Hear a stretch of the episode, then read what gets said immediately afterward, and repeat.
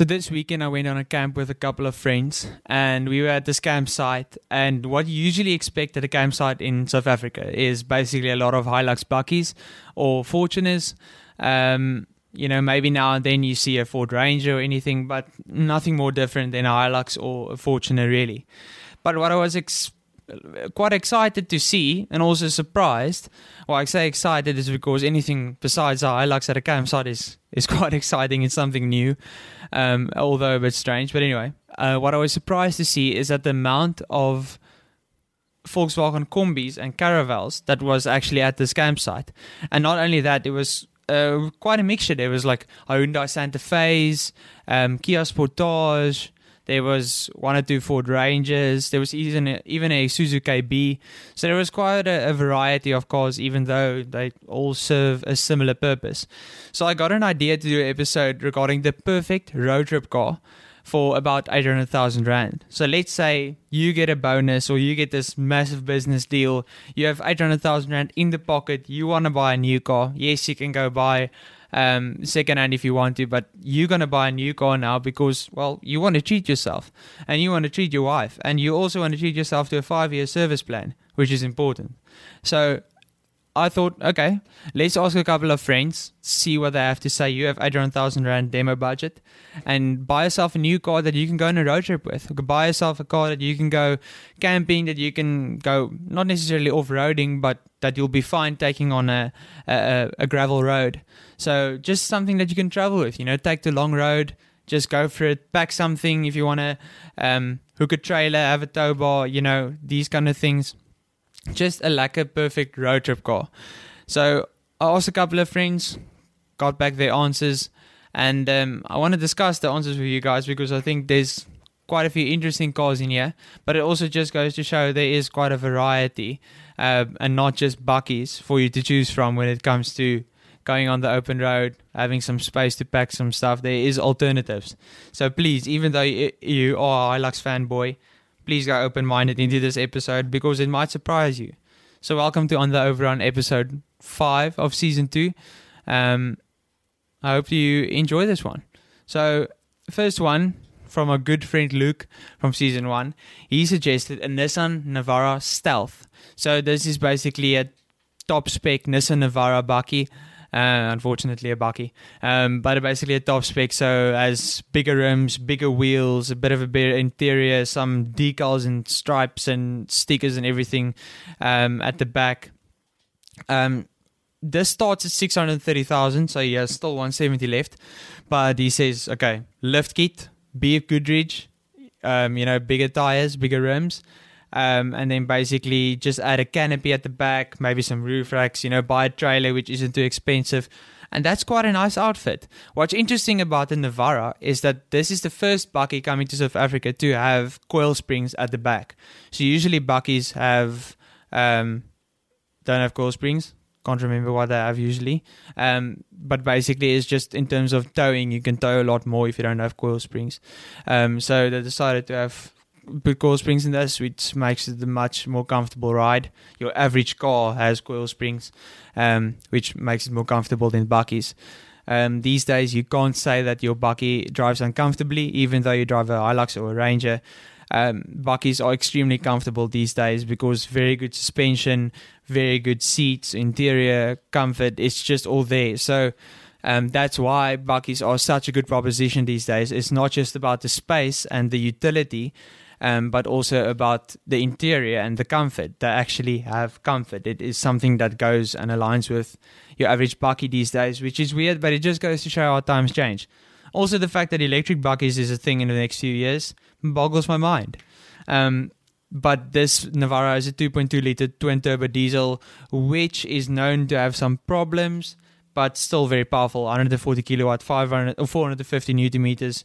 You are going to tow a caravan with the greatest of ease. You're going to overtake that slow Honda Ballade on the road with the greatest of ease also. So good option but let's see what's next up. And this one I do approve because it's a wagon sort of estate. The Subaru Outback um, you get a 2.5 and you get a 3.6 this one is a 3.6 what I love about the 3.6 and Subarus in general is that they have boxer engines. Porsche also have boxer engines. This means the pistons literally shoot transversely as boxes, you know, box. Um, but what is, what is cool about this one, it basically sounds like a Porsche on very very low revs, uh, but it also, yeah, it also consumes petrol like a Porsche on very low low, low revs.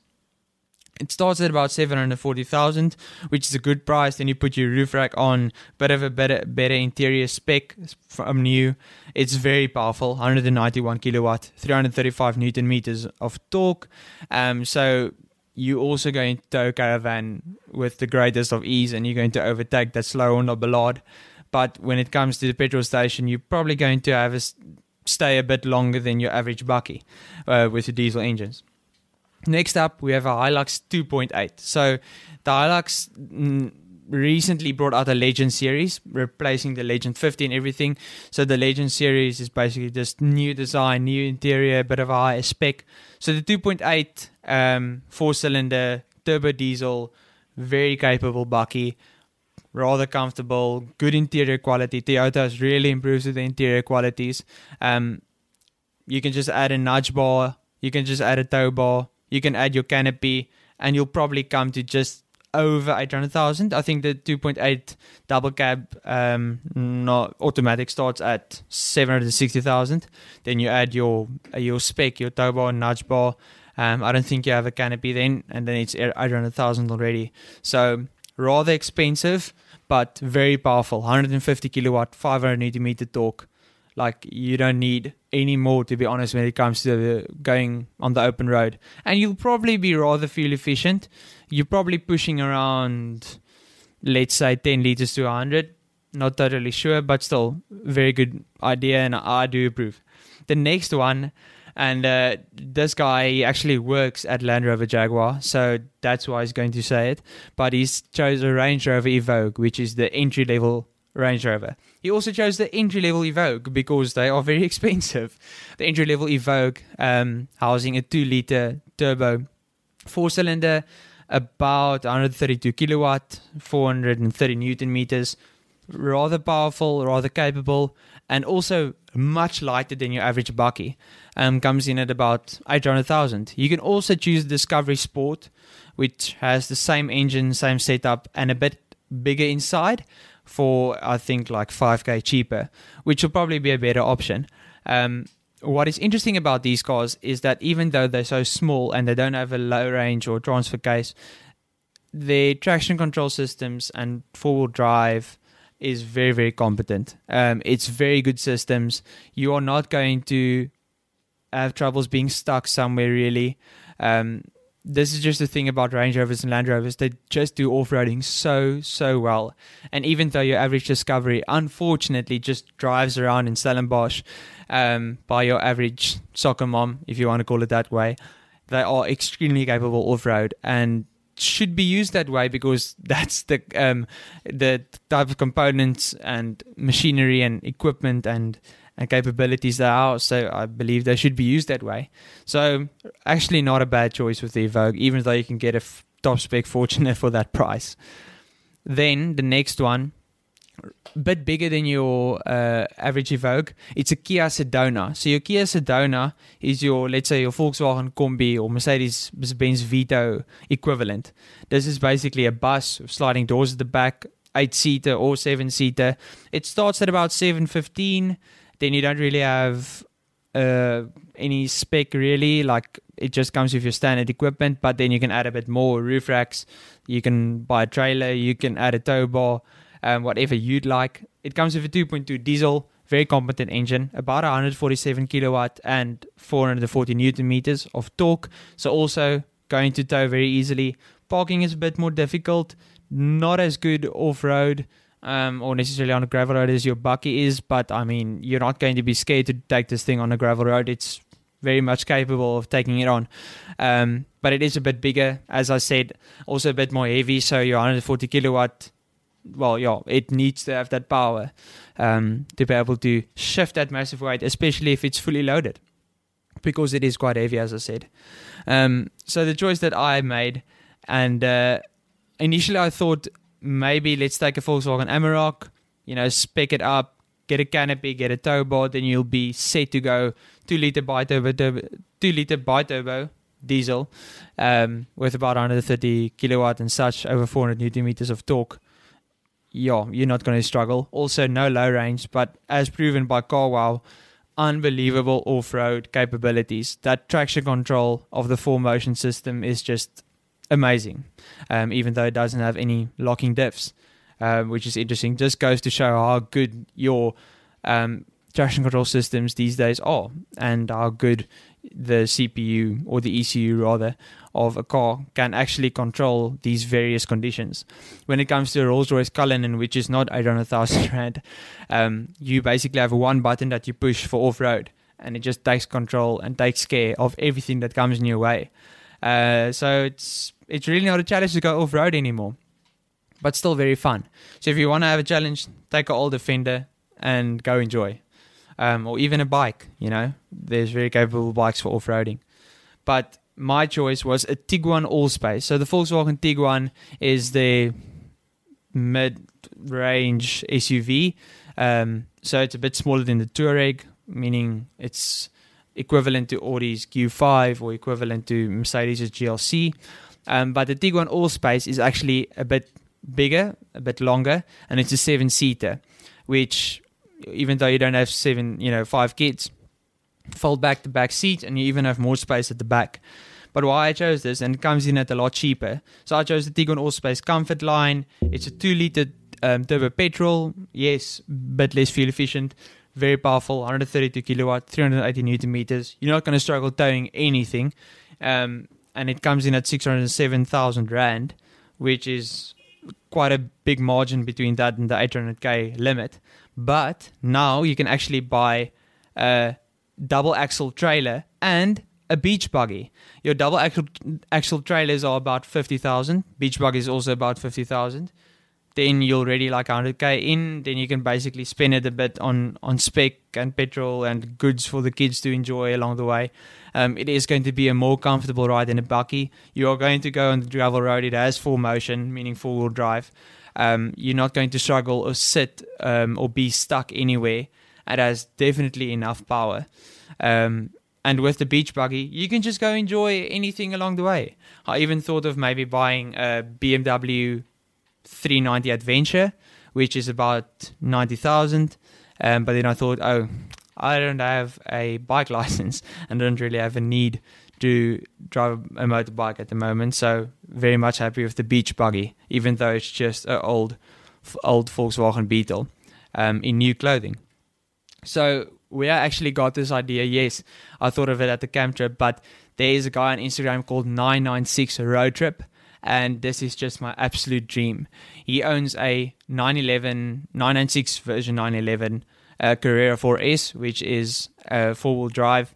It's a 2003 car, but what he did is he bought a roof tent basically for his car, attached it to a roof rack, and he just travels to wherever. So yeah, on his Instagram, you can see, which I'll link below, and I'll add some photos. You can just see him going through the snow, you know, going camping in the woods with him and his wife and his dog um, and it really just seems like a dream, even though it does still work. So don't be scared to take your four wheel drive Porsche off roading, especially if it's a bit of an older one, because those cars are capable. I've seen him drive on the snow.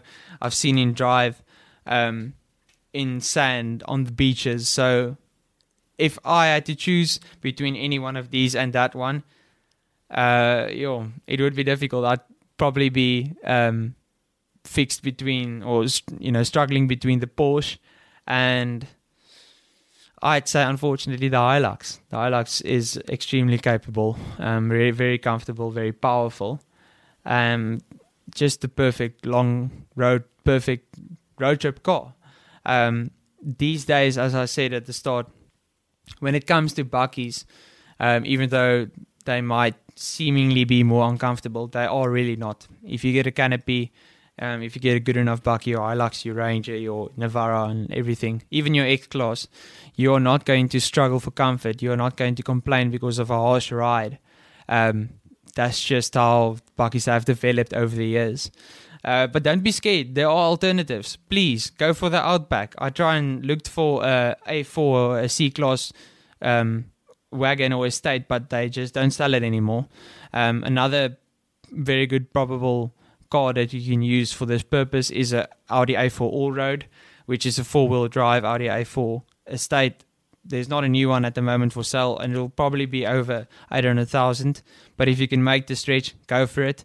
But to be honest, I probably won't buy new uh, when it comes to the road trip car because if it isn't given to me new, I wouldn't buy new. There's a lot of depreciation that happens. Rather go look on the um, your auto trader or your Gumtree if you really like, or your local dealership, your second-hand dealership. You look for a demo Ranger or a demo Hilux, maybe even a Fortuner or Tiguan. Those things are going to bring you far. Cars are really competent, and there is a wide range you can choose from. So there is something for you if you want to go road tripping. Don't worry about it. Just make sure your business does well. And if it's in lockdown, then I really can't help you. But I hope you enjoyed this episode, episode number five of season two. I'm constantly trying to just try new things, get new ideas going. So if you have anything you'd like to share, if you'd like to engage, please do so on our social media, which I'll link below. If you have anything to rant about or complain, or maybe just tell me that I should cut my hair, that you can also do by emailing us at overrunbrand at gmail.com. So I hope you enjoyed this one. Have a good one. Cheers.